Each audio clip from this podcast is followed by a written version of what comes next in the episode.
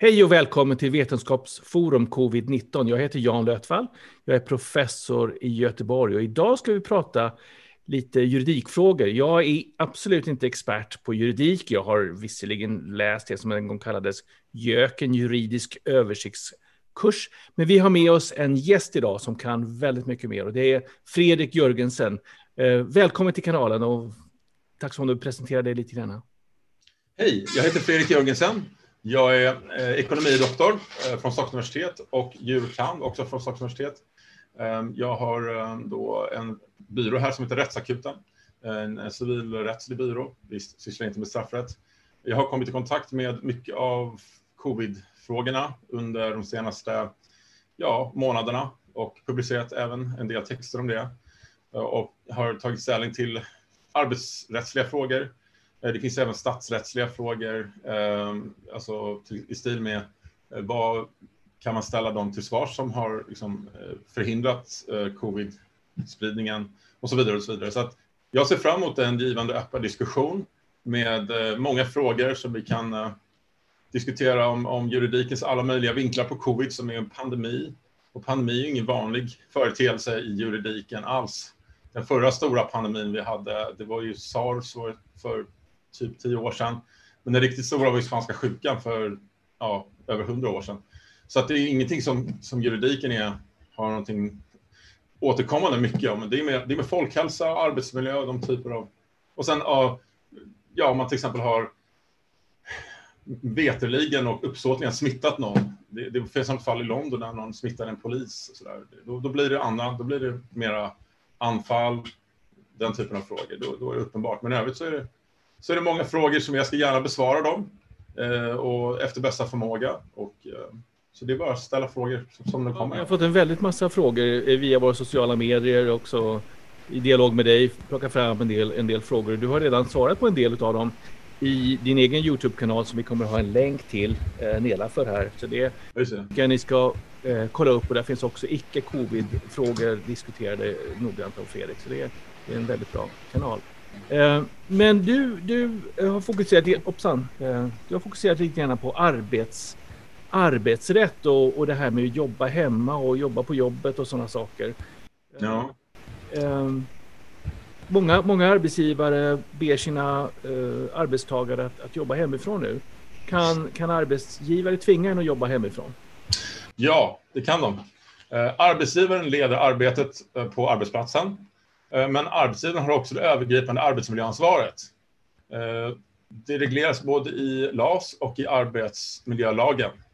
Eh, arbetsmiljöansvaret regleras i arbetsmiljölagen och arbetsgivarens ansvar är att ha en, en god arbetsmiljö på arbetsplatsen, vare sig det gäller pandemier eller sjukdomar eller ja, stämningen på arbetsplatsen. Så att arbetsgivaren har rätt att beordra arbete hemifrån Eh, men det är också då ett ansvar att den arbetsplatsen som då är hemma, att den också eh, är korrekt ur arbetsmiljösynpunkt. Det vill säga, man, man behöver ha då arbets, alltså dator och sittplats och något rimligt ställe att sitta på. Och det är ju, och den frågan är också uppe i, det är en fråga som är lite öppen, hur, om man inte har det då, vad gör man då? Och då, så det, det, är, det är de övergripande ansvaren som arbetsgivaren har, det är han, dennes ansvar. Ja, just det. Okej, okay. jag, jag har ju till exempel då eh, jobbat hemifrån ungefär sedan, sedan mitten på mars och mm. fått eh, råd och hjälp av min arbetsgivare att skaffa ergonomiskt bra utrustning och skärmar som fungerar och sådana saker. Ja. Men om man har en arbetsmiljö hemma eh, som är lite stökig, kanske småbarn som har svårt att ja. hålla i sig själva och är energiska och stör mycket kan det bli arbetsgivarens ansvar? Det verkar ju knepigt. Ja, arbetsgivaren har det övergripande arbetsmiljöansvaret och om arbetsgivaren beordrar arbete hemifrån, då har den ansvar för det arbetet också. Om du då har två barn hemma eh, så kommer det kraftigt påverka din arbetsmiljö till det sämre, mm. oftast. Alltså, det är inte alltid, men det är klart att då, har ju, då, då bör man alltså, det handlar om en dialog med arbetsgivaren. Man måste prata om problemet mm. för att arbetsgivaren ska kunna lösa det åt dig. Man får hitta på en lösning som är rimlig. Det kan hända mm. att man kan hitta ett kontor i närheten av ditt, ditt hem eller, ja, eller, eller det, det, det, får man ju ta ad hoc för varje individ, mm. individuella lösningar. Det går inte att säga generellt. Det, det enda som man kan säga generellt är att arbetsgivaren har det övergripande ansvaret för arbetsmiljön och den organiserade arbetet. Om, den, och då, om, om du är hemmabeordrad, då måste, du, då måste du bara säga ifrån och förklara att din situation hemma är inte optimal och då kanske ni kan hitta en lösning tillsammans. Jag förstår. Mm. Eh, du har också väckt frågan och diskuterat frågan eh, om, om man är rädd att bli smittad ja. på arbetsplatsen. Det kanske till och med är så att det är en sjukvårds, sjukvårdsinstitution eh, eller ålderdomshem eller något sånt man jobbar på. Mm. Har man rätt att stanna hemma då eh, för, för, att, eh, för att man är rädd? Nej, därför att arbetsgivaren leder arbetet. Om du ska vara på arbetsplatsen så ska du vara på arbetsplatsen. Det bestämmer arbetsgivaren. Men du har alltid rätt att uttrycka din rädsla och att du mår dåligt av att vara där. Att du, mm. du har rätt att, och som nyckelord här, dialog. Jag tror inte att arbetsgivare vill ha dig på arbetsplatsen om du går runt och är dödsrädd för alla då patienter eller de som du ska arbeta med. Mm. Då kommer det sänka din arbetskapacitet eh, i den här situationen. Och det gör att det, det, måste föras en dialog med, med arbetsgivaren. Det är inte du som arbetstagare som har ansvaret, det är arbetsgivaren. Och så länge vi informerar arbetsgivaren om vad du känner och vad du upplever och vad du önskar så, så ska man kunna hitta en lösning som fungerar för båda parter. Därför att arbetsgivarens intresse är att du ska fungera i din arbetsroll och att du ska vara frisk och att arbetsmiljön ska vara god och att arbetet ska lösas effektivt. Så att återigen, det sämsta du kan göra i den här situationen det är att tiga och må dåligt. Eh, jag tror det bästa man kan förklara för arbetsgivaren att jag, till exempel om man vill ha eh, munskydd och om man tycker att det är bra för en själv, eh, då, då ska man säga det. Och det är möjligt att arbetsgivaren kan göra ett undantag om det finns en regel för att man inte ska ha det. Eller tvärtom, att man slipper munskydd om man verkligen inte vill ha det. Det, liksom, det finns inga givna regler i, i boken, lagbok, förutom att de här två som jag har tagit upp tidigare då flera gånger, alltså de här två huvudreglerna vad gäller arbetsgivarens ansvar. Och, och, du som arbetstagare, du måste bara kommunicera vad du känner, vad du, vad du vill. Så löser du det i samförstånd. Det är också en sån här väldigt svensk ord, Man löser det i samförstånd efter bästa förmåga. Nu kommer vi väldigt snabbt in på det här med, med munskydd på arbetsplatsen. För jag vet att det finns lärare till exempel som mm. eh, bär munskydd och vill bära munskydd på arbetsplatsen. Eh, det finns också barn på skolor som, som mm. bär munskydd. Det är en väldigt liten majoritet än så länge, men, men det finns de som gör det. Vad, vad finns det för regler kring vad arbetsgivaren, hur arbetsgivaren kan påverka din rätt eller icke rätt att bära munskydd? Om arbetsgivaren säger att man inte får ha munskydd, då är det som grundregeln. Sen om du vill då som individ ta ställning mot det, eh, det vill säga du vill inte följa arbetsgivarens regler, då är det, en, då är det ditt ställningstagande. Eh, men jag har svårt att tänka mig att det kan leda till reprimander annat än att, ja, en tillsägelse och så vidare.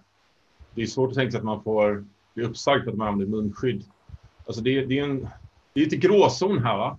Eh, det, det, är som att man, du vill ha munskydd men man får inte ha det. Kanske eleverna har förståelse för det eh, jag skulle inte säga, jag skulle säga, var inte rädd. Eh, jag tror folk respekterar dig för att du, om du är rädd, eh, om du har en rädsla för att få covid och vill ha munskydd eller, om, eller tvärtom att du inte vill sprida det genom att om du har det, att du, munskyddet så att säga, stänger in i det. Så jag tror inte det, det, det är ett överdrivet problem skulle jag säga. Våga stå för dina åsikter. Det, det finns ingen given lag om det här annat än att arbetsgivaren har ett ansvar för, för hälsan på arbetsplatsen och om du känner att din hälsa är hotad eller att du hotar andras hälsa genom att inte ha munskydd. Ja, det är nästan civil olydnad, men då får man göra det om man, om man tar på sig att man inte får göra det. Och sen är ju frågan då hur det, arbetsgivaren får ju ta ställning till hur mycket det påverkar då arbetsplatsen om det går ut människor med munskydd som inte borde ha det och så vidare. Men det, det är ju eh, det är en sån här, det är mest en individfråga då, men, men det, det, får man ju själv ta ställning till. Uh, och det, det finns ju två miljöer jag tänker på som, som det här är, är aktuellt. ena är skolan.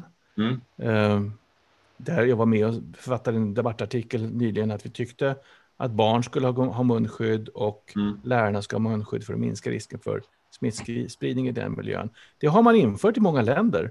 Även ganska små barn lyckas bra på att ha munskydd. Men det har man inte rekommenderat i, i Sverige.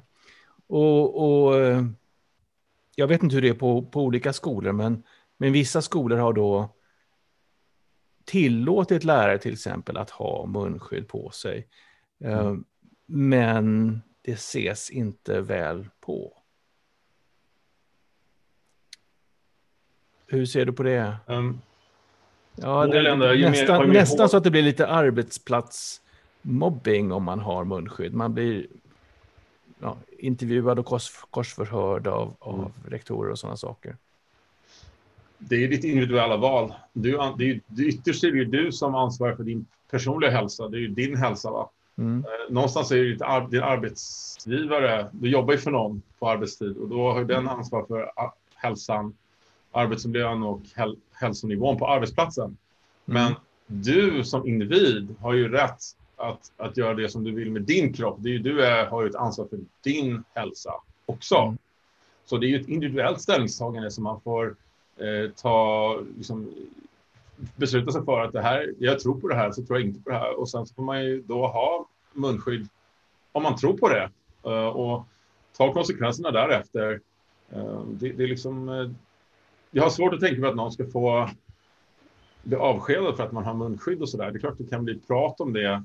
Det beror på vad man ska ha för policy och så vidare. Om man jobbar på bank till exempel, kanske sitter i kassan och har munskydd på sig. Jag, jag tror inte att det är bankebilder, men återigen, det är, det är arbetsgivarens ansvar. Och du pratade också om hur det är i olika länder. Sverige är ju känt för att vara väldigt slappt i regleringen av eh, nästan all typ av eh, vad gäller covid-19. Vi har ju Eh, sena regleringar, eh, vi har slappa regleringar. Man får gå ute på gator och torg utan, eh, utan restriktioner. Det har de nästan alla andra europeiska länder. Norge har ju också, och Tyskland, tvungna att sitta inne i karantän. Och det är mer, vi kan komma in på den frågan sen. Var, hur kommer det sig att det är så och vad beror det på? Att vi har en sån då, ska slapp eh, lagstiftning. Eller man kan också, det finns, det finns ju lagar men det är ju slapp tillämpning. Det finns ju nästan lagar för allting i Sverige, men man tillämpar dem inte på det sätt som man kan göra i andra länder. Det är inte, nästan, det är inte om att det finns lagar alltid, utan det är hur de tillämpas. Och det är två olika saker. Och det här kan man också gå in på om ni är intresserade av varför det Absolut. är så. Men innan vi kommer in på de frågorna så tänkte jag eh, beröra det här med sjukvården och mm. eh, att det är många sjukvårds, eh, sjukvårdande enheter som inte begär att personalen ska bära mm. munskydd på sig, till och med begär att de inte ska göra det för att det mm. skrämmer patienterna. Och, och jag har mm. sett på sociala medier framför allt att det finns många exempel på, på arbetsgivare som, som beordrar sin personal att inte bära munskydd i den miljön. Mm. Och eh, eh, det kom precis en, en, en insändare i eh, DN bara för några dagar sedan där läkaren Björn Lindström skriver att uh, han tycker att all sjukvårdande personal borde ha munskydd på sig för patientsäkerhetens skull. Mm -hmm. Har du någon fundering kring, kring det? Ja, det, är ju, eh, det, kunde, det här kan ju regleras, munskydd kan regleras på högsta nivå, liksom på regeringsnivå eller på Socialstyrelsens nivå. Eh, och det är ju förvånande att de inte har gjort det. De har ju valt att inte att ha den här så att var och en får reglera på arbetsplatsnivå. Mm. Eh, jag tror i Sverige, många andra länder så har de valt att göra det på eh, högsta nivå, att man måste ha munskydd. I Sverige har man valt att inte göra det. Återigen, det är tillämpning av lagarna och möjligheterna. det som, som individ och arbetstagare har du liksom, skyldighet inför dig själv. Och du, du ska göra det du tror på. Men uh, det är också en fråga om hur mycket man vill ställa, ställa sig upp mot sin arbetsgivare, liksom starta konflikt. Men uh, ytterst handlar det om din integritet. Om du tror på det här så ska du göra det. Annars kan du också be, om du, om du verkligen vill ha munskydd men inte får ha munskydd, ja, då ska du säga det till arbetsgivaren och säga att jag, jag kan, vill inte arbeta den här, på den här arbetsplatsen utan att ha munskydd. Att, att jag eller alla de andra har, jag tror inte på det här. Och då kanske man kan i bästa fall eh, lösa det här på ett sätt som, smidigt sätt så att du slipper ja, göra en annan arbetsuppgift så, så att du kan uh, slippa det här problemet temporärt medan eh, covid-pandemin på, pågår. Det, det, finns individuella lösningar och jag tror att man ska vara öppen för att prata om det. Och, och yttra sin, sina, sin oro och yttra sitt missnöje. För det, det, är liksom, det finns väl ingen givet ja eller nej i alla frågor. Alltså, som, ni som medicinare för, förordar väl mest att man ska ha munskydd och att man ska eh, då, det, det, det är säkrare med än, att, än utan. Och det är en medicinsk ståndpunkt. Och, menar, man har inte gått in och sagt att medicinsk, den medicinska ståndpunkten ska vara ensidigt, ska vara så här på ett eller annat sätt. Då får alla klinikchefer bestämma själva och sjukhuschefer och, och olika, och, på, på, olika vårdinstanser. Och det, det skapar ju problem. Och då, då måste var och en ta, ta ett individuellt beslut. Även arbetsgivaren, så som arbetstagarna. Det kanske hade varit lättare om man bara hade på central nivå sagt att det ska vara munskydd tills det här är över. Och då hade det inte varit att prata om det. Men det decentraliserade Sverige, man har valt att göra det så. Och, det är liksom det som kännetecknar kanske svensk eh, politik i den här covid-pandemin. Här, att man, man låter decentraliserat beslutsfattande på många sätt. Ja, en, en, fråga vi har fått kring det här med munskydd, om vi nu berör det. Eh, mm. till exempel i kollektivtrafik och på allmän plats i butiker och så vidare. Eh, kan regeringen, riksdag och regering lagstadga eller, krä, lag, lagstadga eller kräva att människor ska ha det på sig, som man har gjort i många andra länder, mot vite helt enkelt. Att man, att man måste ha det, annars får man betala vite. Ja, det är klart man kan. Det är inga problem. Regeringen har ju suttit hela sommaren, 55 eh, riksdagsledamöter, en sån här sorts i en eh, laguppställning för att eh, de andra skulle åka på semester under covid. Man kan, har man majoritet i riksdagen kan man lagstifta i princip vad som helst. Eh, det är bara grundlagen kan man inte ändra, det måste vara ett, ett riksdagsval emellan.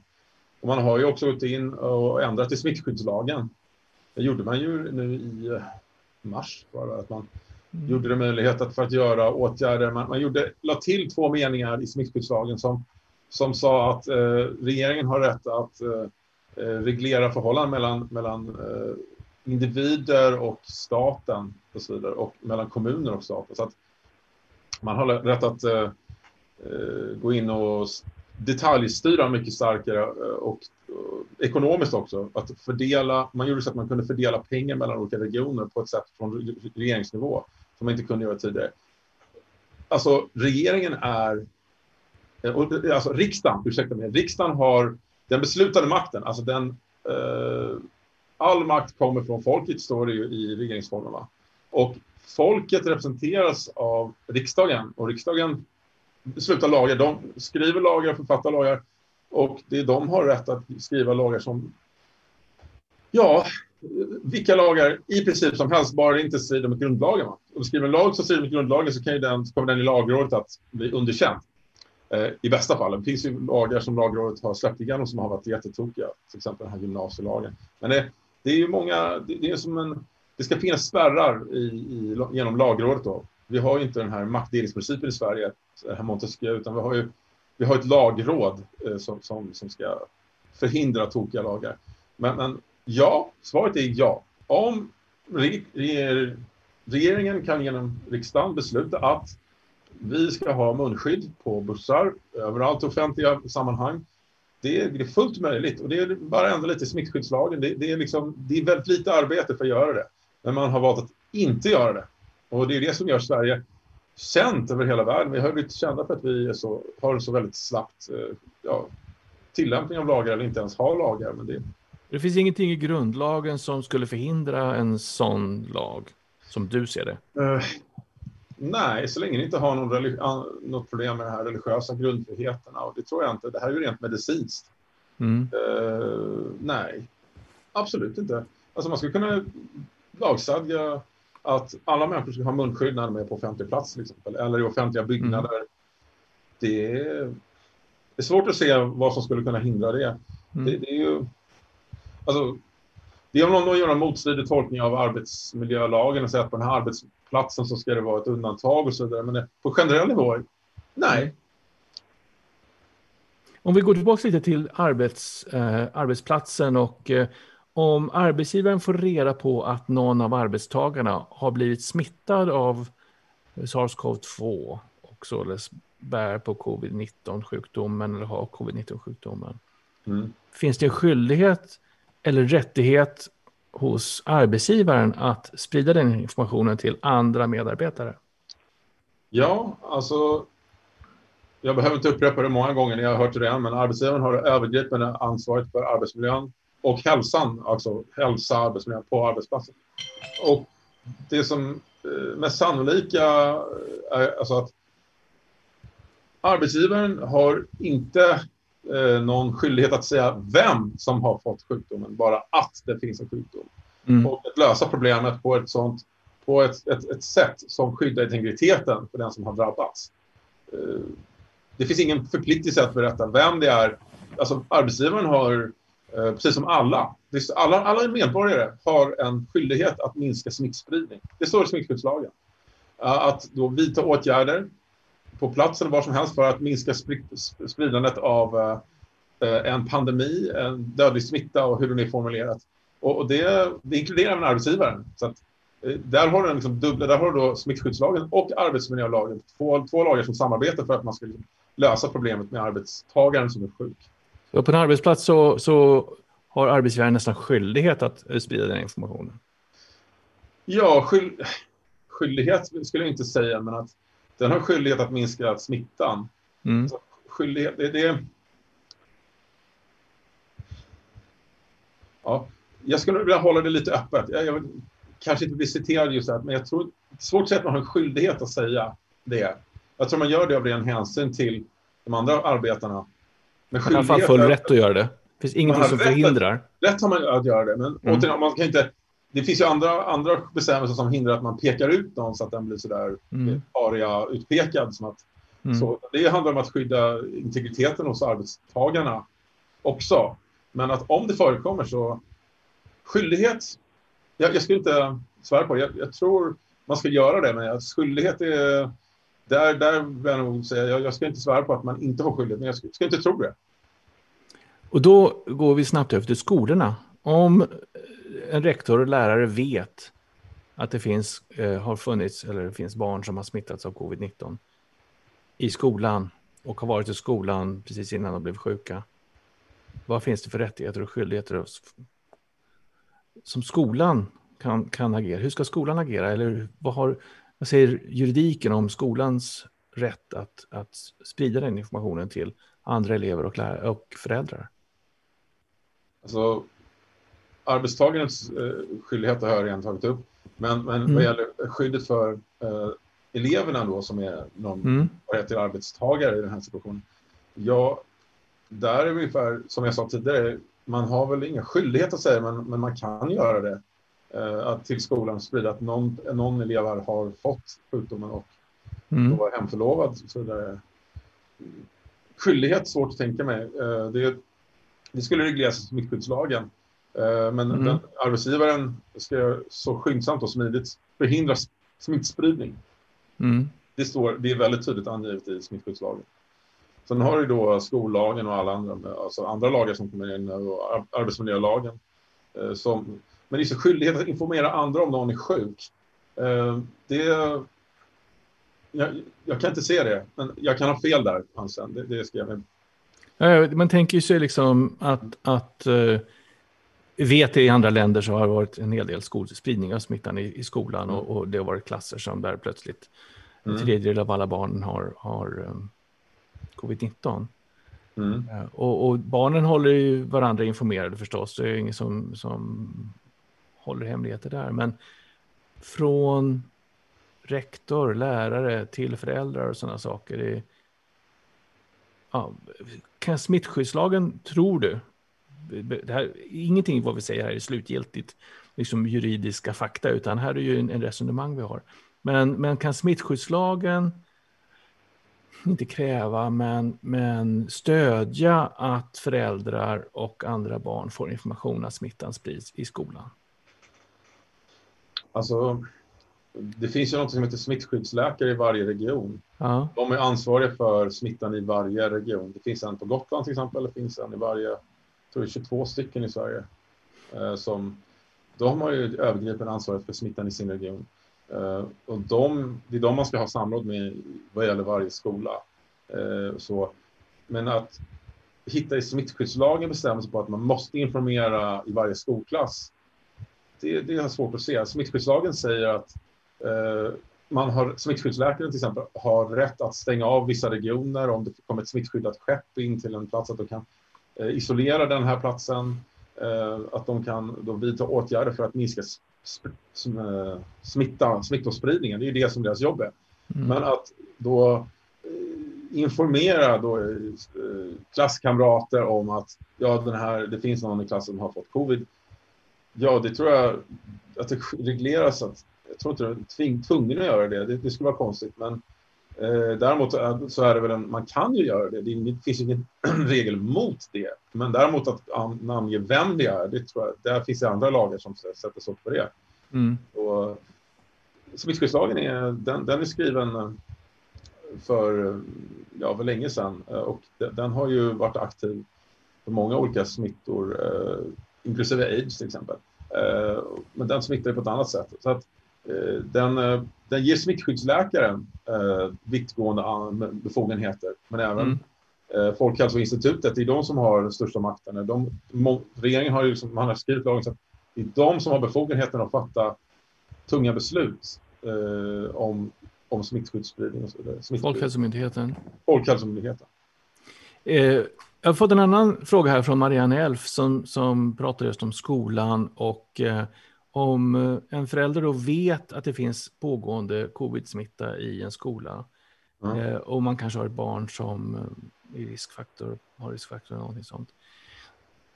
Står skollagen och skolplikten då över föräldraransvaret för den individen? Eller skulle man kunna ta sina barn ur skolan och hävda föräldraransvar?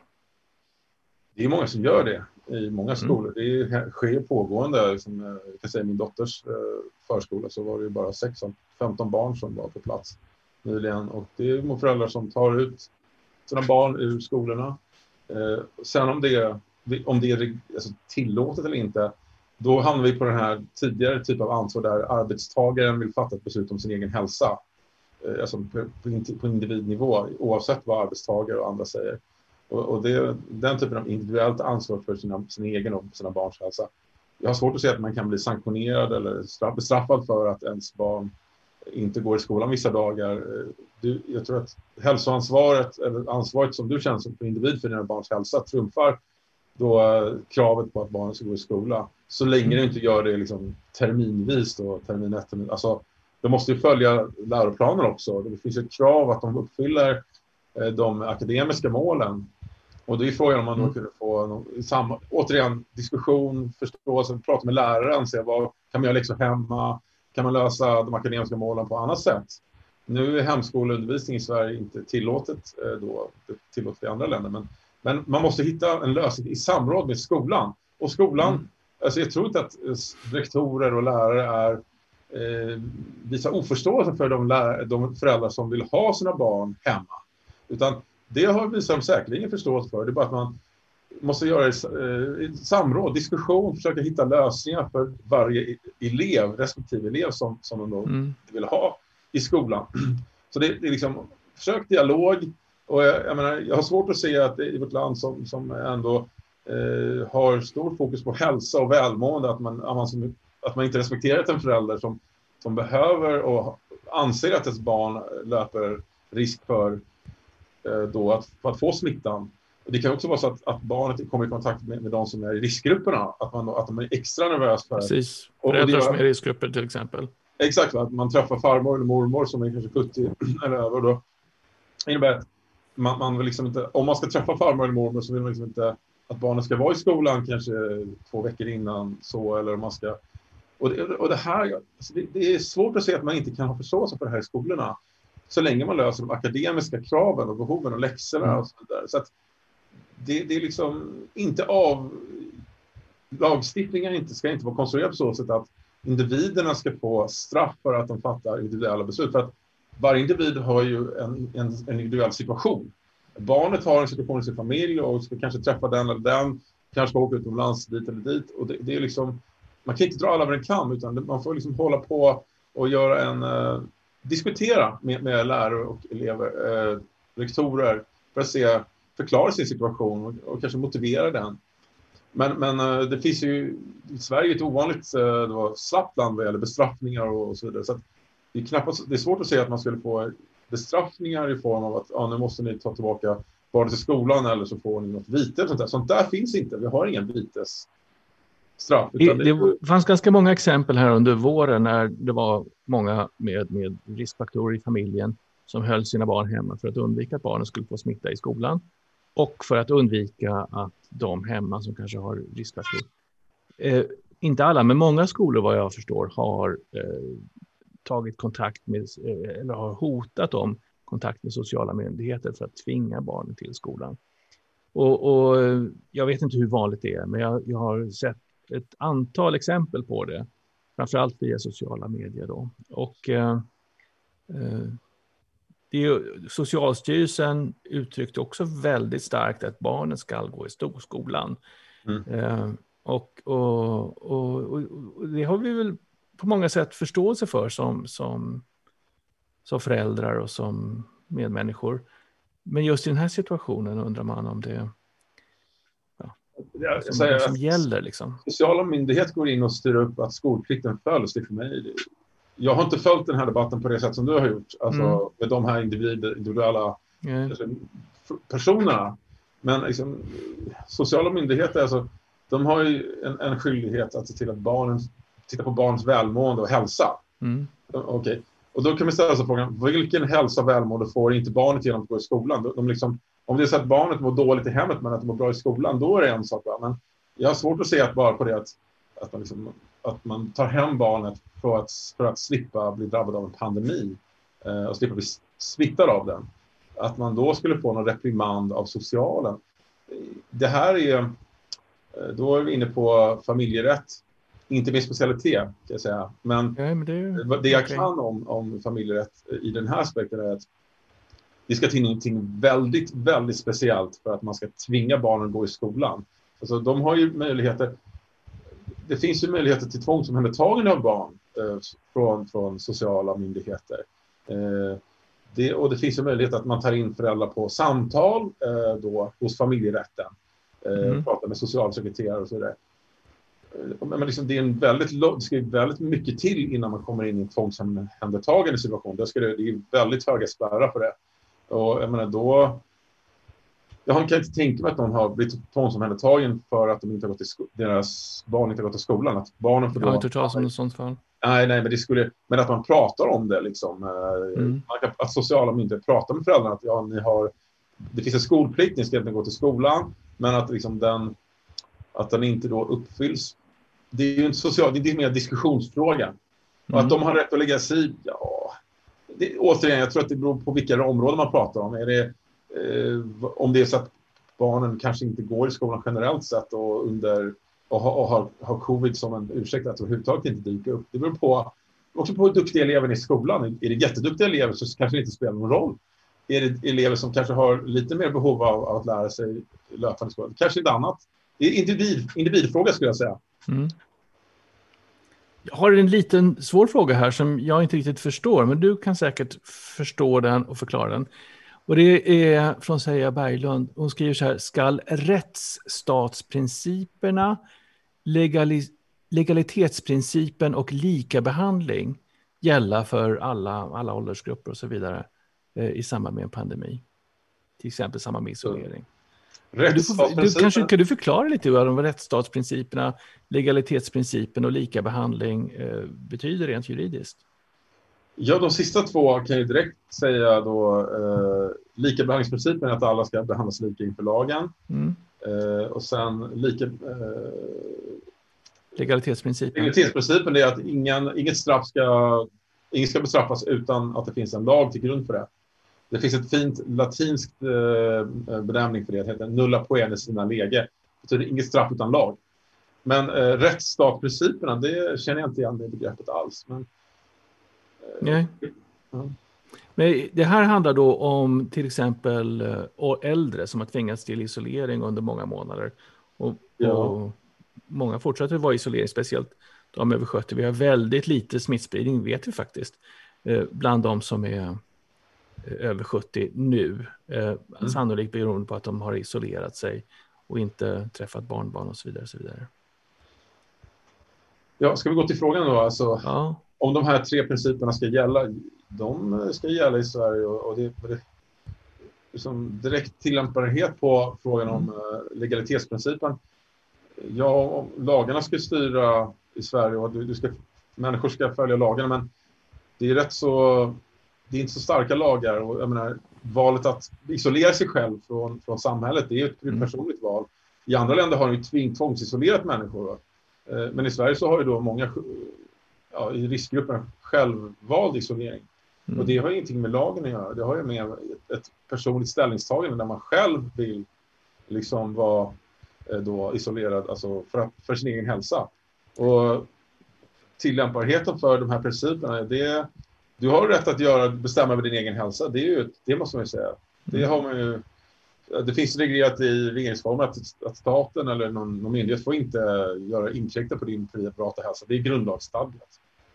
Att om, om, om Folkhälsomyndigheten till exempel rekommenderar att de över 70 ska hålla sig så isolerade så mycket som möjligt och undvika kontakt med, mm. med andra människor och gå på restaurang och det ena med det femte. Så är det en rekommendation, det har ingenting med juridik att göra egentligen. Rekommendationer, det är det som är så festligt. Alltså, Folkhälsomyndigheten ger rekommendationer, men de är inte, det finns ju ingen, ingen vitessanktionering om man bryter mot dem. Och det är också speciellt för Sverige. Man har ju liksom valt att gå på rekommendationer mycket. Att man, mm. Rekommendationerna ska gälla och ingen, och ingen fasta, inga straff. Men jag menar, andra länder så har du, om du springer på stan för mycket utan att ha någon anledning, ja, då åker du på ett vitesbelopp på kanske ja, 50 000 spänn eller whatever. Någonting så att det är mycket tydligare att, att man får en eh, ja, tydligare reglering. Och i Sverige så har vi rekommendationer. Mm. Det är mer om hur man tillämpar lagarna, hur man... Jag kommer in på de filosofiska frågorna, hur, hur man tror att folket lyder. För att svensk, och då, eh, svenskarna lyder rekommendationer. Och det är det som är, det kanske inte andra, man gör i andra länder på samma sätt. Vi, vi kännetecknas av att vi väldigt ofta stor respekt för staten och, och eh, vad staten säger. Staten säger så här och då gör vi ungefär så. Och så. Sen har det kommit väldigt många frågor kring eh, eh, hur Sveriges strategi har, har drivits och eh, att man till exempel inte har rekommenderat smitts, smittspårning tidigt, tidigt i pandemin. Eh, att man inte har eh, stängt ner tillräckligt mycket för att stoppa spridning. Vi har haft väldigt många fler döda här i Sverige jämfört med Norge och Danmark till exempel och Finland också dessutom.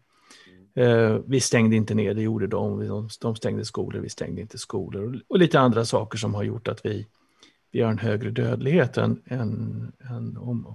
Och då, då kommer frågan här som, som handlar om, om att Sverige har haft fel strategi rent vetenskapligt och uh, kanske till och med juridiskt. Att man inte har följt smittskyddslagen och gjort smittspårning och försökt minska smittspridning så mycket som möjligt. Man har till och med inte, man har aldrig sagt tror jag, att vi ska minska smittspridningen så mycket som möjligt, utan man har sagt att man ska eh, hålla nere kurvan så, och lite andra, andra ordval för att, för att undvika belastning på sjukvården.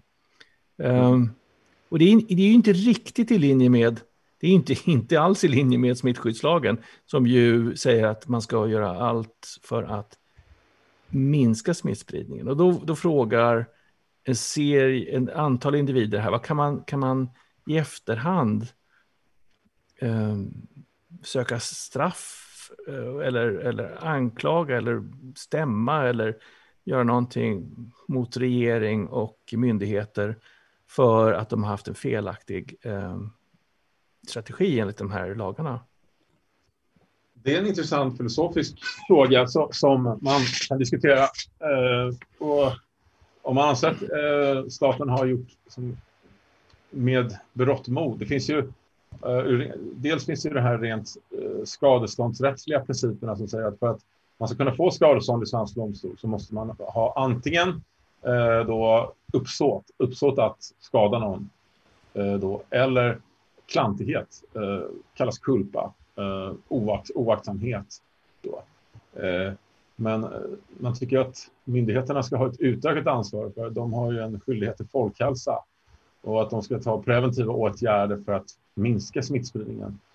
Och, men det, det är oaktsamhetskriteriet som kommer in där då, att man tittar på har staten med Folkhälsomyndigheten då eh, inte beaktat sina skyldigheter enligt smittskyddslagen?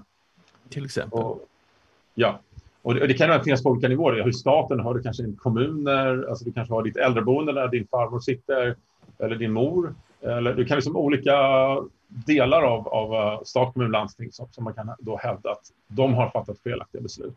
Mm. Och det, i min värld så är det ju, då har ju alla myndigheter ett, ett, ett ansvar för att eh, skydda folkhälsan och skydda individer från smitta. Och det kan ju vara, dels är det då statsnivå, eh, alltså kan man väcka talan mot regeringen? det, har de, det har de fixat, det kan man inte göra, man kan inte stämma regeringen. Men man kan stämma staten, man kan alltså väcka talan mot staten för att den har eh, då varit ovarsam i, i fråga om smittspridning. Och då ska man vända sig till JK, justitiekanslern. De tar hand om alla stämningar mot stat, staten. Det är liksom statens jurister kan man säga. De tar emot alla stämningsansökningar. Det går och, och skiljer justitieombudsmannen och eh, justitiekanslern? Justitieombudsmannen har ju hand om uh, individuella frågor, alltså om individer uh, i staten har betett sig oprofessionellt. Mm. Uh, så. JK, det är staten i sin helhet, sin ansvars, ansvarsskyldighet gentemot individer och företag och organisationer. Mm.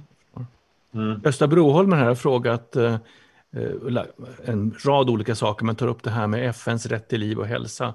Det har jag diskuterat tidigare med eh, Katinka Svanberg. Lite mm. grann. Men, men utifrån svensk lag, hur, hur ser du på, på den frågan i relation till strategin under våren 2020? Ja, alltså vad, hur det regleras. Det är ju regeringsformen som reglerar eh, då statens skyldigheter och individens rättigheter gentemot staten. Alltså, um, hur exakt det är formulerat, det är att man, staten får inte inkräkta på liv och hälsa hos individen. Eh, och absolut, om det skulle göra det så måste det vara proportionerligt och enligt proportionalitetsprincipen. Um, sen vad gäller statens skyldighet att skydda mot pandemier, det är ju smittskyddslagen. Och det, det är också, mm. det har decentraliserat det på de här smittskyddsläkarna och Folkhälsomyndigheten. Så att en annan fråga som, som till exempel tittar på USA, där liksom det är chefen där som bestämmer, presidenten. Men i Sverige så har man delegerat ansvaret på ner liksom, Folkhälsomyndigheten och sen så har de 22 smittskyddsläkarna. Så, så det är liksom neddelegerat. I andra länder så har liksom, där har presidenten eller statsministern, det är de som har ansvaret för smittskyddsspridningen. Men de, de fattar ju beslut i samråd med eh, respektive då, eh, folkhälsomyndigheter i respektive land, Finland, Danmark och så. Men i Sverige så har vi liksom ovanligt mycket decentraliserat för att eh, det är vår politiska kultur att göra så. Man har valt att eh, lägga ansvaret på myndigheter och det är det som sär, särpräglat för svensk eh, statsrätt, alltså statsrätt, liksom, men hur, mm på, på rätt sätt uttrycka som att det, det är politiska kulturen, att vi har valt att, att göra så, för vi har sånt stort förtroende för myndigheter uh, i Sverige. Alltså, man kan inte hitta någonstans i, i regeringsformen eller grundlagen att, att uh, regeringen uh, inte skulle ha ansvar för att, för, för, att skydda folk från en pandemi. Men det är inte heller särskilt väl, extremt tydligt uttryckt mm. att de ska göra det. Det här med ministerstyre och att man ska undvika det. Mm. Det handlar väl mest om um, individuella frågor. Och, uh, ministerstyre, det, det, är ju... Det är något annat liksom. Ja, det är när en, en, en, minister går in i individuellt rättsfall eller individuell fråga Precis. och styr upp, styr upp då eh, den här frågan med, med ja, utifrån. Det får de inte göra. Det ska vara de, de, bara de som är beslutsfattare i frågan, de, de byråkraterna eller de domarna. Som... Men, men um, ministrarna skulle kunna styra upp uh, mycket mer om covid om, än de gör. De, de, vi lever mycket på det här decentraliseringsprincipen. Uh, och det har varit väldigt lite debatt som jag ser på de smittskyddsläkarna. De 22 jag har bara följt lite. Det var någon, någon smittskyddsläkare som har jag sett i, i media uh, som, som har yttrat sig och sagt någonting. Och, men Folkhälsomyndigheten däremot, där har det ju en väldigt hög aktivitet. Här Tegnell och så vidare. Eh, de är på banan varje dag. Eh, att, men sen, det är frågan, om vi går tillbaka till, till början av frågan, så var det så här, hur kan man ställa dem till svars? Ja, jag kommer tillbaka till det. Ja, för att det är det som är intressant. Va?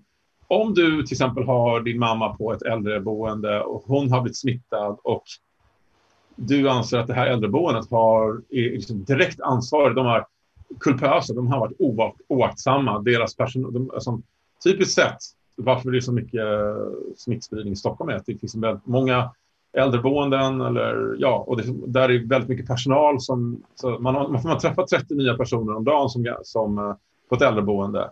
Sannolikheten att du blir smittad är mycket större än om du får träffa två personer och de här personerna då är fast anställda. Det finns ju ett grundläggande problem med att ha mycket timpersonal som då vevas på runt många. Det ökar ju smittspridningsrisken maximalt. Och då, då undrar man ju liksom, är det, ansvars, är det ansvarstagande av en, av en vårdgivare att, att, att ha liksom så många olika personer på besök och så, så många äldre? Mm. Och det är den frågan som jag, i min värld, som jag tror är själva orsaken till att så många äldre, och i Sverige har, har så hög smittspridning, att man har inte tagit tag i den här frågan om att antalet vårdgivare till antalet vårdtagare, som det är för många timmisar. I min, men det, det är egentligen en juridisk fråga, det är bara min privata bedömningsfråga. Liksom, eh, där, som jag ser att, eh, för det finns ju de vårdhem där man har fast anställd personal och de är väldigt noggranna och där finns det nästan ingen smittspridning alls. Men så, medan i andra så är det ja, mycket mer farliga. Det är, det är, om jag hade haft den situationen att min nära anhöriga hade blivit smittad på en sån situation där det jag skulle säga oansvarigt många eh, vårdgivare som träffar då mina nära anhöriga och den personen får smittan och i värsta fall även till och med går bort på grund av det, då, då hade jag definitivt funderat på att väcka talan mot den kommun då som har det här eh, äldreboendet.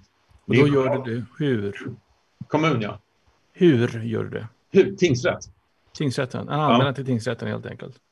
Ja, alltså eh, det, det, är att man ska, man ska skriva ett brev eh, till... Eh, alltså det beror på vilken regi. Alltså, är det kommunal regi mm. eller är det landstingsregi? Det finns två olika sätt att göra eh, det här boendet. Va? Eh, innan man ska väcka talan åt någon så kan man skriva ett brev eh, för att ta, ansvar. Det är god advokatsed kan man säga. Men i bästa fall så anlitar man en jurist för att göra det åt en. Mm. Då, då, blir det korrekt gjort. Då kommer du, vi skriver ett brev till den berörda myndigheten och säger att vi anser att ni har gjort er skadeståndspliktiga gentemot oss på grund av ja, oansvarigt beteende. Min eh, mamma eller nära anhörig har till exempel gått bort här på grund av att jag anser att ni har varit kulpösa, oansvariga och spridit den här smittan. Hade, de, hade de varit professionella så och, och, då hade det kanske inte det här blivit någon smittspridning. Och det är det mm. som är skillnaden. Då. Det är därför man har eh, skadestånd. Det finns en preventiv funktion i skadestånd. Att man ska veta att om man beter sig klantigt och sätter folks liv på spel och hade kunnat undvika det, då så eh, det, det ska, ska, man ha skadeståndslagstiftning som gör, får en att tänka på att jag har en skyldighet gentemot alla eh, att inte eh, skada dem. Och det är det som är då, det, det, finns en möjlighet att göra det här. Det finns en möjlighet att väcka, väcka talan mot eh, sjukvårdspersonal, mot myndigheter, det gör det. Eh, man kunde tro att det skulle vara förvaltningsrätt, men förvaltningsrätten hanterar inte skadestånd. Eh, ur, ur det här perspektivet som jag pratar om, eh, vårdslöshet. Eh, som jag, och, och, då, ja, det finns en möjlighet att göra det genom, genom ett, anlita ett ombud.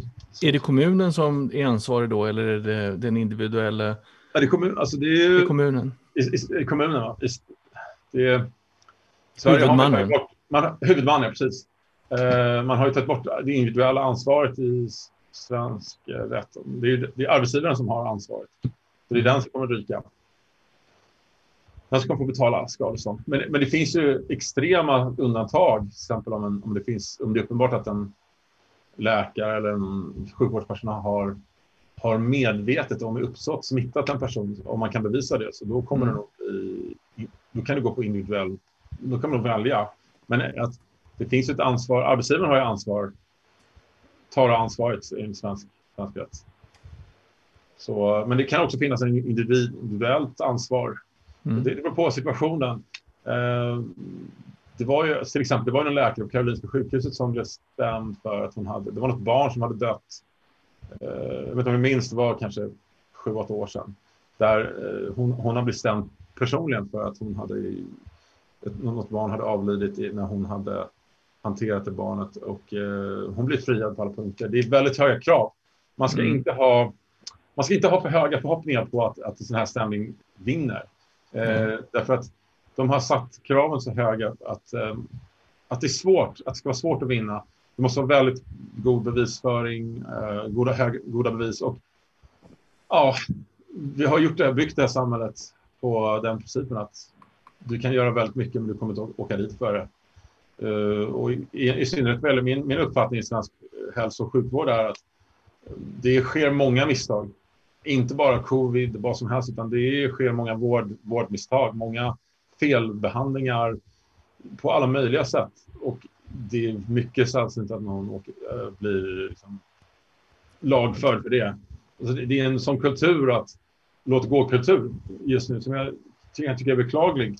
Samtidigt som man å andra sidan kanske kan tycka att det är för mycket att det blir som i Amerika där minsta lilla fel kan, kan bli en stor stämning och mycket pengar. kanske ska balanseras lite mer mm. till ett rimligt håll. Tobias Pettersson och eh, Britta Värmer, Värme, Värme eh, frågar hur man ska bete sig om man vill gå till European Court of Human Rights för att anmäla Sverige. Sverige har blivit fällt eh, i den här domstolen ja. flera gånger tidigare. Så att det, det, det, är inte, det är inte ovanligt att, att så sker. Men i, i det här fallet, hur ska man, hur ska man göra? Om man går till eh, Europadomstolen, mm. eh, som den heter, grundkravet eh, är att man ska uttömt alla nationella rättsmedel. Man måste okay. alltså ha gjort tingsrätt, hovrätt och eh, Högsta domstolen. Det kanske blir avslag i Högsta domstolen. Och då har du uttömt de nationella rättsmedlen. Sen kan du gå till Europadomstolen i Strasbourg. Och där kan du välja att väcka talan för att då din, eh, eh, ja, få din sak prövad. Och Sverige har fällts många gånger. Det stämmer. Och det, det, är också möjligt att göra det även här. Alltså, låt säga att du väcker talan mot din kommun för en nära anhörig har blivit skadad eller till och med gått bort på grund av, av den här pandemin det är möjligt att låta pröva det i Europadomstolen. Jag tror inte vi har någon prövning ännu. Det, men det kommer säkerligen komma upp. På, eh, det skulle inte förvåna mig om andra länder i andra system att det kommer upp. Ehm, för vi har ju, Sverige regleras ju, vi har ju Europakonventionen, vi har ju EKMR, eh, kommission, eh, europeiska ehm, reglering av mänskliga rättigheter. Eh, så att det, Sverige är förpliktigat att skydda individens hälsa ehm, och inte inkräkta på individens hälsa på ett sätt som är otillbörligt enligt europeisk standard. Man gör en anmälan till, säg att man gör en anmälan till justitiekanslern mm -hmm. och får avslag där. Då måste man gå vidare och hoppas ner till tingsrätten. Är det så? så anmälan kan du göra till JO. Justitiekanslern, där väcker du talan mot staten. Det väcker du talan mot staten? Väcker talan mot staten, ja då är det tingsrätt antagligen. Okej. Okay. Mm. Och sen så, ja, vinst eller förlust, så går man vidare till uh, hovrätten. Antagligen krävs det prövningstillstånd. Det kan alltså vara så att du, får, gör, stämmer staten genom IK. Ja, kanske förlorar i tingsrätten och sen så får du inte prövningstillstånd i hovrätten. Mm. Och, och sen så kanske du gör en prövning till Högsta domstolen. Mm. Och då har du uttömt de nationella rättsmedlen. Sen kan du åka ner till väcka talan i Europadomstolen. Och det där tar ett antal månader, kanske ett halvår. Tings, tingsrätt tar eh, ett år ungefär. Om, mm. om det inte är väldigt snabbt marscherat. Det beror på. Vissa tingsrätter jobbar snabbare, vissa långsammare. Och det beror på mm. skriftväxlingen mellan parterna. Det är helt beroende på vad eh, individuellt. Men jag brukar säga ett år. Prövningsrätt i, i hovrätten eller i högsta domstolen. Det beskedet får man ganska snart. Om man får ett negativt svar, och säger, nej det ska inte prövas ja. här. Då går det, det kan ta fort. fem månader, det kan ta, det kan ta lång tid. Det, det är, Sveriges hovrätt är, det är svårt att förutsäga exakt. Mm. Så de kan vara på hugget, de kan tycka det är intressant. Alltså det, det är svårt att avgöra direkt, eh, men, men räkna med om prövningstillstånd. Säg räkna med tre till fem månader det är, det är för att få ett prövningstillstånd eller få avslag. Mm.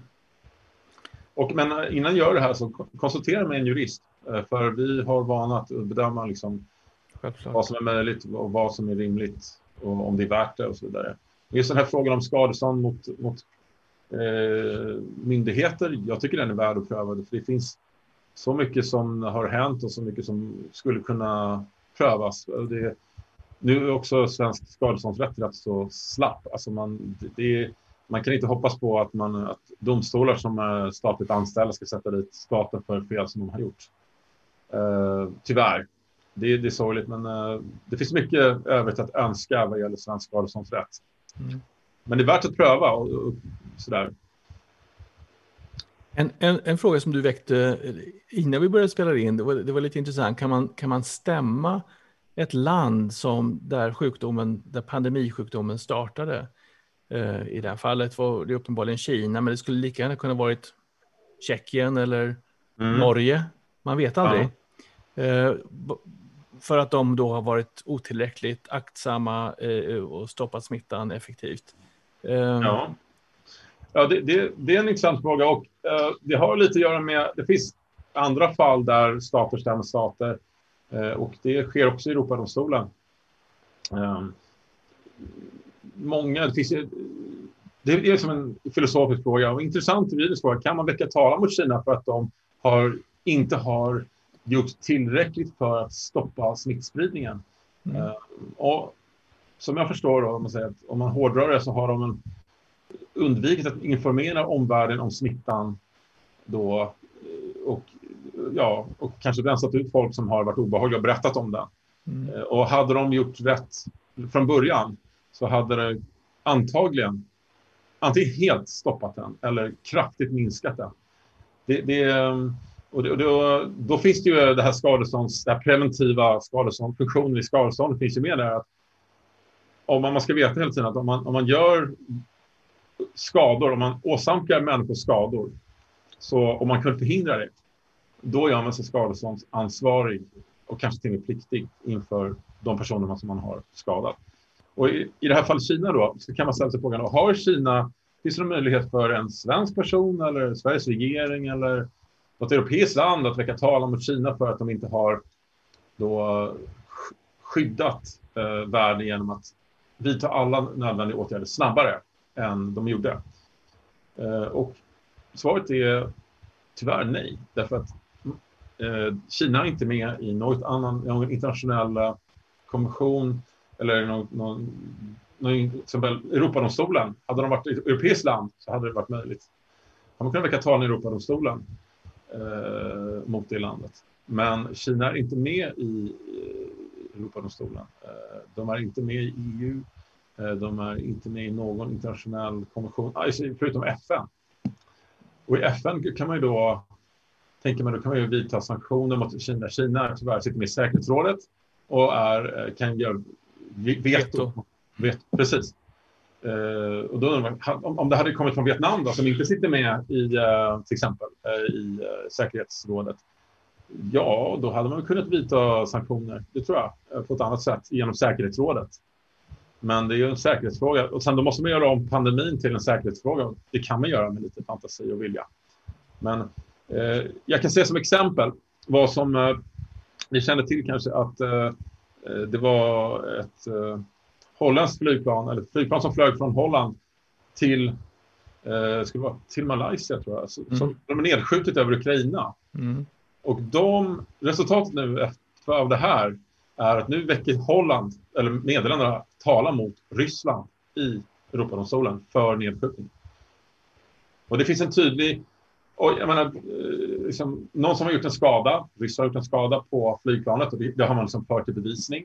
Mm. Och det går att då hitta, man kan liksom tydligt visa det här. I det här fallet vad gäller covid så kan man säga att Kina har...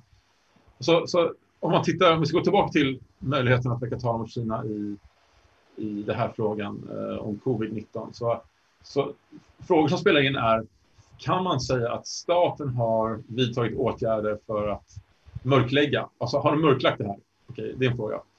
Eh, en ännu, om man tar upp det på ännu mer allvarlig nivå, har staten tagit, alltså om man vill vara riktigt konspiratorisk, nu vill jag inte säga att det är så här, men kan man visa att staten har tagit fram det här viruset och spridit det uppsåtligen, då, då tror jag till och med att man kan, eh, om det blir om det på den nivån, då tror jag att man kan då är det fråga om sanktioner mot Kina på ett annat sätt. Då kan flera stater gå tillsammans på ett eh, samarbete.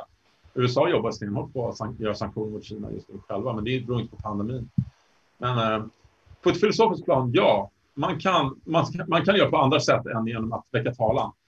Eh, men i Europa kan man väcka talan mot olika länder. Eh, vi hade ju väldigt mycket smittspridning då i februari i, eh, Schweiz, i Österrike rättare sagt och i Italien. Mm. Och jag har läst lite grann om, om just fallet Ischgl. Ischgl, ja. Ja, där man visste att det fanns smitta, men man gjorde inga åtgärder. Man tog inte tag i det mm. och stoppade kabinliftarna tror ju folk är en väldigt, väldigt stark smittkälla där folk står. Mm. dussintal mm. tätt ihopträngda i, i tio minuter, en kvart för att åka upp till bergets topp för att kunna åka skidor ner. Eh, att det är en, en, och självklart restaurangerna också. Hade man tagit tag i det när man såg sin första smitta så hade man kanske kunnat minska eh, smittspridningen i Europa helt enkelt. Genom att, genom att eh, göra draktiskt. Det gjorde man inte, och man var medvetet lät bli att göra det i mm. ett antal dagar, eh, närmare, närmare en vecka tror jag. Men kan man föra talan mot sånt beteende när det uppenbart är en, ett, en risk ja. att man, man sprider? Där, där, har du ju eh, flera nivåer. Det är Ischgl, det är Österrike, det är Europa. Det är hoppfullt mm. där. Vi kan väcka talan inom Europa genom eh, mm. Bryssel 1A-förordningen till exempel. Men, men det gäller framförallt civilrättsliga subjekt, det vill säga personer, och eh, företag. Um, jag, blir, jag måste nog kolla upp Bryssel om det gäller även myndigheter. Om, om du som svensk ska stämma en myndighet i Österrike. Jag, någonting säger mig att jag tror inte att det går att göra det genom, genom den här Bryssel förordningen ja. uh, Det får bli genom något annat sätt. Men att, liksom att uh, påtala det här, det är självklart att, att de har varit oansvariga. De som, man får anta att det är en privat uh, lift då ett, ett, ett skidföretag som då har drivit det här och att de har velat driva det så länge de kunnat för att tjäna pengar. Va? Tills de blir stoppade av myndigheterna. Och då är frågan om, är det, är det det privata bolaget eller är det myndigheterna som har gjort fel? Jag, jag, vet inte svaret på den. Jag kan inte svara Nej, på den frågan. Man måste bena ut en massa frågor mm. innan man väcker talan. Mm. Men det är klart, eh, om du som eh, sett, du har varit där i Ischgl, åkt den här skidliften och du tycker den här sista veckan och tycker som att ja, du har blivit smittad och kanske någon har värre än smittade som gått bort av det här, då, då skulle jag nog fundera på om det fanns möjlighet att ja, väcka talan i Österrike. Eh, mot, mm, frågan är då mot mm. myndigheten. Men det, det, är ju, det blir så här, ju, om man inte är Schweiz, eller Österrikes medborgare har man rätt att väcka talan mot myndigheten. Det skulle jag kunna tro. Det är inte förunnat att vissa, det är inte själva talan, det är inte förunnat det är medborgarskapet som bestämmer, det är, utan det är mm. ansvaret. Sen är österrikiska rätt, äh, lagar för äh, myndigheters äh, skadeståndsansvar, det är ju Österrikes lag, det är utanför min kompetens. Men det, det får man ska prata med en österrikisk jurist om. Men, men, det är klart, hade Italien och, och Österrike gjort tidigare åtgärder mot smittspridningen än vad de gjorde så hade du säkerligen kunnat minska smittspridningen. De visste ju knappt vad det var. De, den är osynlig den här smittan. Det är det som är så jobbigt. Man, kan, man vet inte vem som är smittad. Så är det. Ja. ja eh, har du något mer som du vill lägga till Fredrik eh, i den här diskussionen? Vi har grävt igenom många svåra frågor och självklart är inga svar som givna bindande på något sätt och vi, vi, det finns osäkerheter. Men har du någonting du vill, vill eh, lägga till? Ja, alltså jag har ju diskuterat lite angående företagets perspektiv på en hemsida. Liksom, det finns ju om du driver ett företag eller du har fått varor eh, som inte har kunnat levereras på grund av covid-19 så är det fråga om force majeure. Frågor och force majeure att kan någon eh, då hävda att jag kunde inte leverera det här, eh, den här varan eller leverera den här konferensen till exempel för att, på grund av covid-19. Och då, då blir det så här, har du rättighet att få skadestånd från, ett företag som inte har lyckats leverera det till dig, antingen som mm. privatperson eller som företag, för att de inte har Eh, för att de hävdar att det är covid-19 som har hindrat dem att utföra den här, att leverera varan eller tjänsten. Och där är det, om det är företag mot företag så är det frågan vad som står i avtalet. Eh, mm. Man har ofta inte pandemier inskrivna som force man gör grundande fråga. Eh, och, det, och det får man titta på avtalet, det kan man, kan man prata med mig om. Mm. Men som individ, det är väl ännu mer intressant för dig som individ, att du som tittar på det här programmet till exempel, låt säga att du hade en eh, ja, ett 50-årskalas inplanerat eh, på en restaurang och, eh, då kunde, och restaurangen kunde inte genomföra det här på grund av att de sa covid-19 och så vidare. Då har ju du gått miste om ett, ett evenemang på den här restaurangen och då har, de har gjort ett avtalsbrott kan man säga. Det är avtalsbrottet mot dig som individ och jag menar, din familj. Du kanske vill ha, du vill ha en fest där eh, och då frågan är så här, finns det skadeståndsgrund, eh, finns det grund för skadestånd mot den här eh, restaurangen eller vad det nu är? Eh, för, på grund av det här. Och då, det, det, det är en fråga som, som man tittar på individuellt. Då. Eh, man brukar prata om avtalsbrott som är ursäktliga. Det finns, det finns avtalsbrott och det finns ursäktliga avtalsbrott. Och Porr som man gör är ett sorts ursäktligt avtalsbrott. Och då kan ju restaurangen säga då att ja, det var ursäktligt avtalsbrott. Eh, och sen så kan vi diskutera då hur, om det var det eller inte. Det beror på. Omständigheterna är inte eh, väldigt tydliga. Jag, jag pratar om, eh, skrivit om på hemsidan, det finns riktig porr som man gör. Por, en riktig, en, en ett väldigt som man gör. Det finns två väldigt bra exempel i, i litteraturen. Det är, jag vet inte om ni kommer ihåg den här uh, isländska askmålet som bredde ut sig över hela Europa. Eyjafjallajökull, mm. 2010. Precis, och där har du en, en force majeure som är jättetydlig. Va? Där var det, folk fick liksom, kunde inte flyga och för att det var det här askmålet. Man kunde inte, och det, och det, där var det någonting som påverkade tydligt från utifrån och det var oförutsägbart. Man kunde inte komma runt det. Så här, är det oförutsägbart man kan inte komma runt det, då det, det är bra grundförutsättningar för en riktig force majeure. En annan är eh, Fukushima, det är alltså tsunamin i uh, Japan. Eh, mm. Som då orsakade den här Fukushima radio... Eh, alltså atomkraftverket som då... Ja, härdsmälta. Ja, härdsmälta. Och det blev en stor... Ja, och där kom den här tsunamivågen är också en, en riktig force man gör som är svår. Man kan inte undvika den komma, man kan inte liksom hoppa undan från den. Så att de är riktiga force man gör. Alltså, vad jag vill säga med det här är att covid-19 är inte en äkta force man gör. Det, det, det är inte så att man kan komma, inte kan komma undan den. Jo, du kan gömma dig i ett bergrum och sådär. Mm. Eh, det, det, går att liksom, det, det, är en, det, är en, det är en diskussionsfråga. Är det en far som gör eller inte? Är det ursäktat eller inte? Det är, man skulle kunna få till i vissa fall, i andra fall inte. Så det är ingen klockrent. Så det är inte, inte, inte säkert att det är ursäktligt. Jag är engagerad i internationella vetenskapliga föreningar och eh, ja. vi hade planerat att ha ett möte i, eh, i Philadelphia i, mm. eh, i maj. Och vi hade ju bokningar på hotell med utrymmen och det var ju många, flera miljoner kronor så att säga eh, committa ja. till, till det.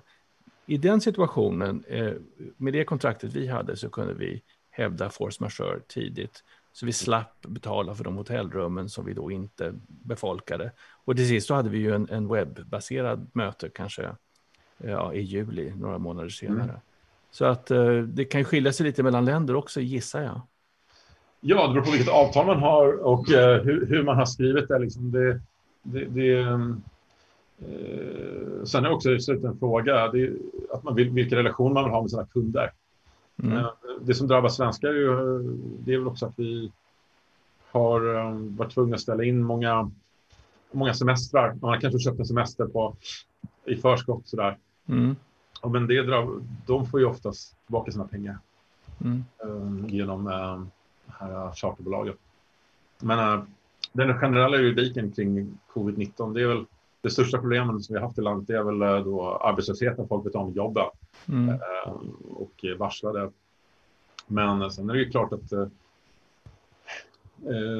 inställa kulturevenemang och så vidare, mm. kan artisterna få ersättning för att de inte får göra evenemang och så vidare. Det är återigen beskrivet i, i avtal och så vidare. Men, ja, det, det får man ta upp individuellt fråga. Men jag kan också lägga till att jag har inte sett någonting som har hamnat i domstol ännu vad gäller covid-19.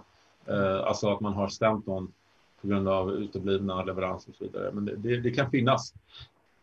Men jag tror inte det. Är, det, är, det är ingen stor sportgren i, i tingsrätter och så vidare ännu.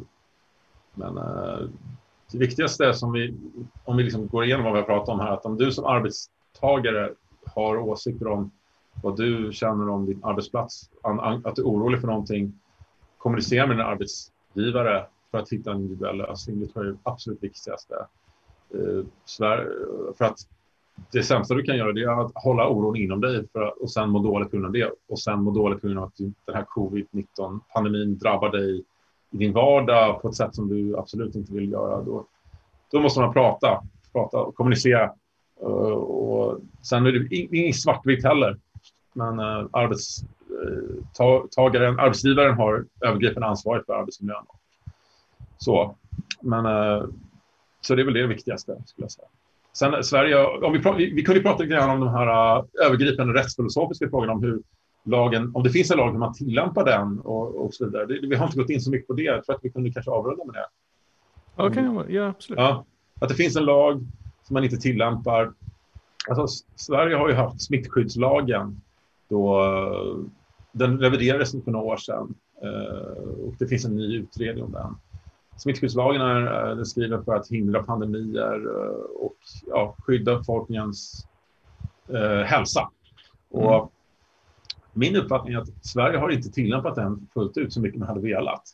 Och man har inte velat gå in och reglera då, så mycket man hade kunnat göra. Det finns möjlighet att tillämpa smittskyddslagen på ett mycket mer hårt och tydligt sätt.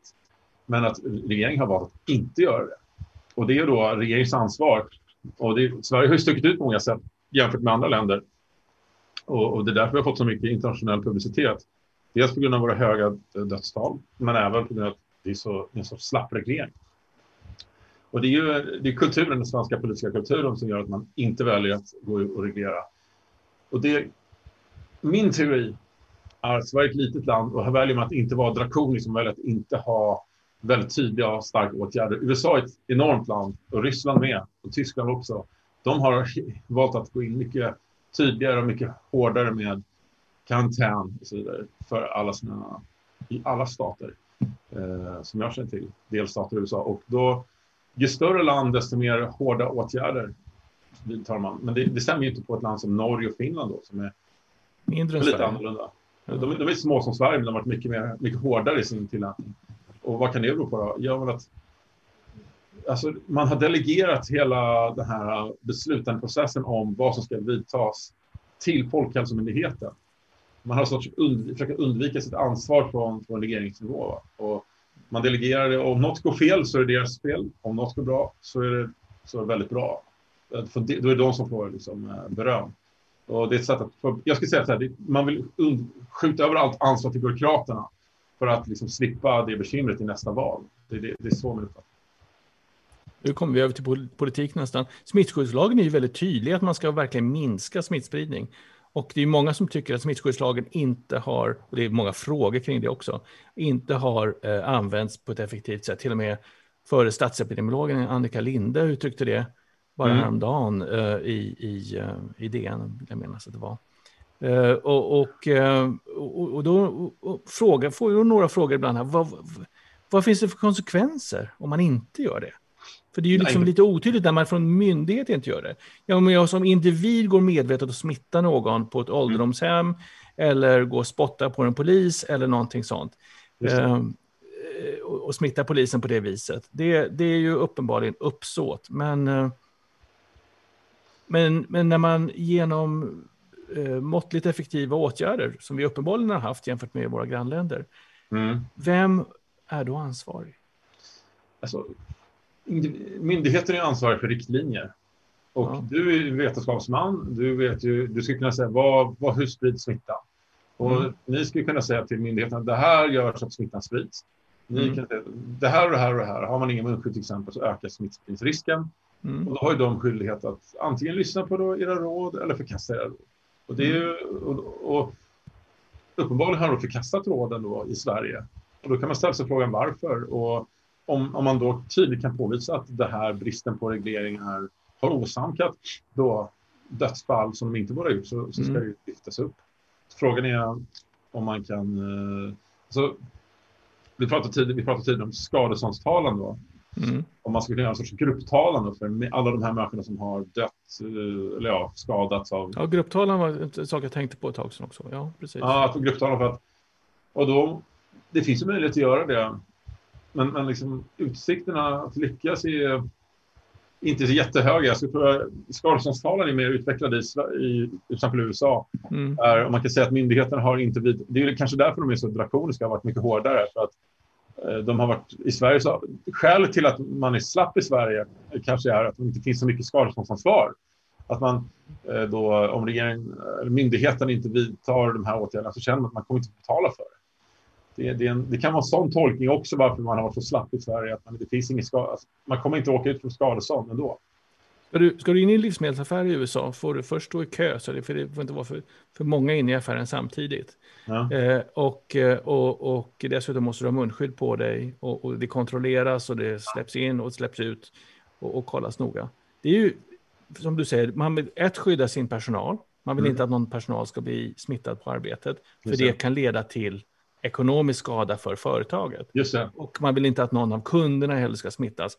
För Nej. det kan det bevisas att det verkligen kommer från arbetsplats, från, från butiken till exempel, ja. så, så, så får det ekonomiska konsekvenser för, för företaget. Och då, då har ju företagen ett, ett, ett ekonomiskt incitament ett, uh, att införa uh, skyddsåtgärder, munskydd till exempel. Um, i, i, på Systembolaget så släpper de bara in ett visst antal individer uh, vid varje tillfälle för att hålla folk ska kunna hålla avstånd och sådana saker i mm. Sverige. Men på ICA förekommer det inte överhuvudtaget. Åtminstone inte där, där jag går. Där kan det vara fullständigt kaos. Ja. Uh, och, och uh, man, man, Apple-butiker till exempel internationellt sett, måste alla ha munskydd på sig när de går in. Mm. Och det finns många andra, andra uh, företag som, som driver det. AstraZeneca kräver att personalen ska ha munskydd på sig när de är på arbetsplatsen. Mm. Vad, vad, kan vi göra för att företag ska tänka igenom eh, det här lite mer skyddsmässigt? Är, det så att vi skulle ha större skadestånd helt enkelt för, för att, eh, för att uh, företagen ska, ska ta det här på riktigt, riktigt allvar? Jag tror det. Alltså, till exempel Apple då, som pratar om, de är väl, det är mån som företagets image. Va? Och det är mm. sådana saker. Va? Så sen, du pratade tidigare om också butiker i USA. Det är väl reglerat att de måste ha munskydd i butik i det är väl inte så att varje butik har reglerat det, utan det är, inte det, jag, det... det, finns vissa butiker som krävde det utöver alltså vad som det, det, det Butiknivå, ja. Ja, ja det kan ja, då, förekomma. Det förekommer. Ja, men det är väl en, det är frågan vilken image butiken vill ha. Sen mm. en butik som vill ha som image att vi vill absolut minska all smittspridning och vi gör vårt yttersta för att göra mm. det. Eh, men då ger det på bekostnad. Då måste du ha ett munskydd på dig och då kanske man måste dela ut det eller köpa det. Det, det finns en mot, eh, eh, som sagt, vikten är ju att då, då, det blir en olägenhet eh, för de som inte vill ha munskydd. Liksom. Och då, så det finns ju, det beror helt på vilken, om man liksom vill, för att återkomma till en fråga, om man vill att företag ska ha munskydd, alltså när, när du handlar i butik så vill du att alla ska ha munskydd där. Mm. Ja, då ska jag väl eh, påtala det, alltså att skadeståndsansvaret, och det är ju inget som, i Sverige är inte det så påtagligt, men jag kan tänka mig att någon matbutik skulle bli stämd för att de inte har haft munskydd. Liksom på... men, men däremot om det fanns eh, myndighetsreglerat, om, om det var reglerat, eh, om eh, Socialstyrelsen eller Folkhälsomyndigheten reglerade det, eh, då, då, och, de, och, och de inte hade det, då skulle det bli skadeståndsansvar från, från myndigheten. Då skulle det bli sån här... För att, för att, för att, om det är så att du är väldigt mån om din hälsa och vill handla på butiker där det bara finns mm. munskydd, ja, då får man ju leta upp dem eller påverka på annat sätt. Det är svårt, svårt att säga så här att ja, om ni inte ger för munskydd här på ICA, min lokala ICA, så kommer jag väcka talan mot er. Det, det är svårt att göra, precis. Ja, man kan säga det, men det kommer kanske inte ta det på allvar. Nej, precis. Det, det är också en kundvårdsfråga. Liksom, I kommersiella relationer så är det inte lagen framför som styr. Det är ju, det är ju eh, hur kunden vill uppfatta det. Relationen med kunden. Och det handlar om ekonomi till sist. Eller hur? Du kanske har en matbutik här i Sverige som för att alla ska ha munskydd för att visa att det, inte, det är ingen smittspridning. Mm. Det är en imagefråga och kundvårdsfråga. Det, det, är inte en myndighetsfråga och då kanske man, det kanske finns en marknad för de som, som vill ha munskydd. Då... Eller alla som kommer in i butiken får ett munskydd och får ta med sig det när de går därifrån. Till exempel. Kanske, ja. Du får ett gratis munskydd om du handlar här. Då kanske du, ja, nu går jag till den här butiken och får ett gratis munskydd. Mm. Det finns ju sådana olika aspekter i det. Så det men myndighetsreglerat är det ju inte. Därför att, Nej. jag förstår, kan ni har inte, alltså, läkarvetenskapen, eller medicinska vetenskapen har inte lyckats visa att att det är så smittsamt att man måste ha ett munskydd alltid för att minska smittspridningen. Nej, det är ju framförallt inomhus och, och eh, i trånga miljöer som, eh, som är mm. dåligt ventilerade och sådana saker. Luftkonditionering kan förvärra. Det kan göra, ja, ja. Jag frågar till dig som är vetenskapsman. Ja. Alltså, vad jag eh, kan tycka är intressant att knyta tillbaka till, det är ju spanska sjukan som mm. 1918 dödade 50 miljoner människor, inklusive min farfars mor och min farmors mor, som båda då blev moderslösa vid sju års ålder 1918. Det har drabbat min familj skoningslöst. Mm. Och, om man tittar på...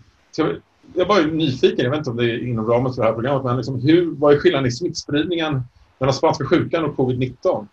Eh, var det mycket värre på den tiden? Eller var man, hade, det, hade det räddats om man hade munskydd? Hade det minskat smittspridningen då? Hur? Jag, jag, är inte, jag är inte expert på hur, hur R-nortvärden och, och smittspridskoefficienter var mm. för, eh, för spanska sjukan jämfört med, med eh, covid-19 eller sars-cov-2.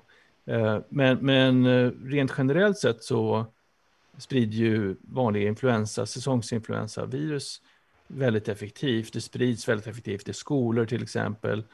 Eh, och, eh, och, och det, det kan ju covid-19 göra också, men kanske inte riktigt lika extremt och lika, lika snabbt. Eh, R0-värdena ligger på det varierar från olika undersökningar, kanske på två till tre om man, om man har en normal situation och ett normalt samhälle, öppet samhälle.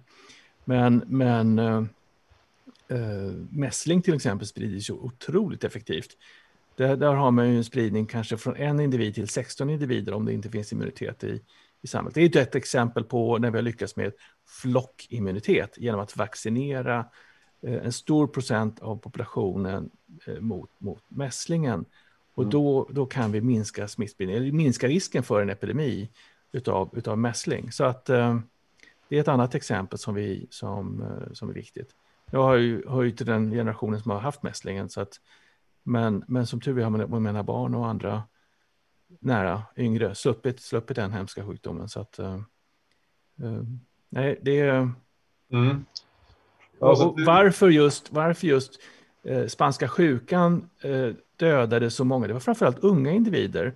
Egentligen skulle vi ha ett samtal kring detta med, med Björn Olsen som är ju superexpert på de här sakerna. Men det, det verkar som om det gick någon influensa på slutet på 1800-talet som skyddade de äldre. Så de äldre hade viss immunitet och de yngre, yngre hade inte den immuniteten. Um, och um, uh, ja, jag, jag, tror, jag tror vi ska gå in på den, den frågan. Det är en jätteintressant fråga. Ja. Och, och, jag tycker det ska ja, den, ha ett sådant samtal och, och, komma tillbaka till det. För att, eh, ja, gärna. Jag har också haft, eh, haft sett på sociala medier att, att det var väldigt mycket diskussioner redan under 1918 och 19 kring hur man skulle göra för att hålla emot smittspridningen.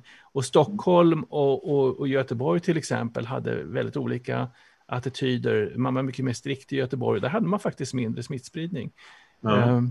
Men, men även detta kanske är, är, är för ett annat... annat, annat. Ja, det är, en, det är, en, det är en annan... Och det, även kanske juridiken runt det där. Det ska vara intressant att titta på hur, hur, man, eh, hur smittskyddslagen fungerar på den tiden. Och hur, ja, det fanns vilka... väl inte då, misstänker jag. Nej, men det, vad det fanns för lagar då. Ja, den, eh, och, hur det regleras. Det skulle vara kanske läge att, att försöka luska reda på det. Men en, en, eh. sak som jag vill beröra som den sista tunga, kanske lite jobbiga frågan. Det, det har ju läckt en del, um, inte läckt, det har, har offentliggjorts en del uh, e-mail där man har haft diskussioner kring att försöka, diskussion kring flockimmunitet mot mm. uh, covid-19.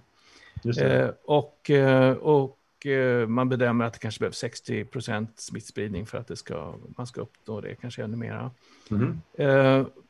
Det finns ju ingenting som beskrivs i smittskyddslagen. Hur, hur ser du, är det, skulle det ha varit en laglig strategi? Jag påstår absolut inte, jag påstår absolut inte att det är strategin, men den har diskuterats bland beslutsfattare eh, utan mm. tvekan. Eh, inte som strategi utan som konsekvens kanske av en strategi.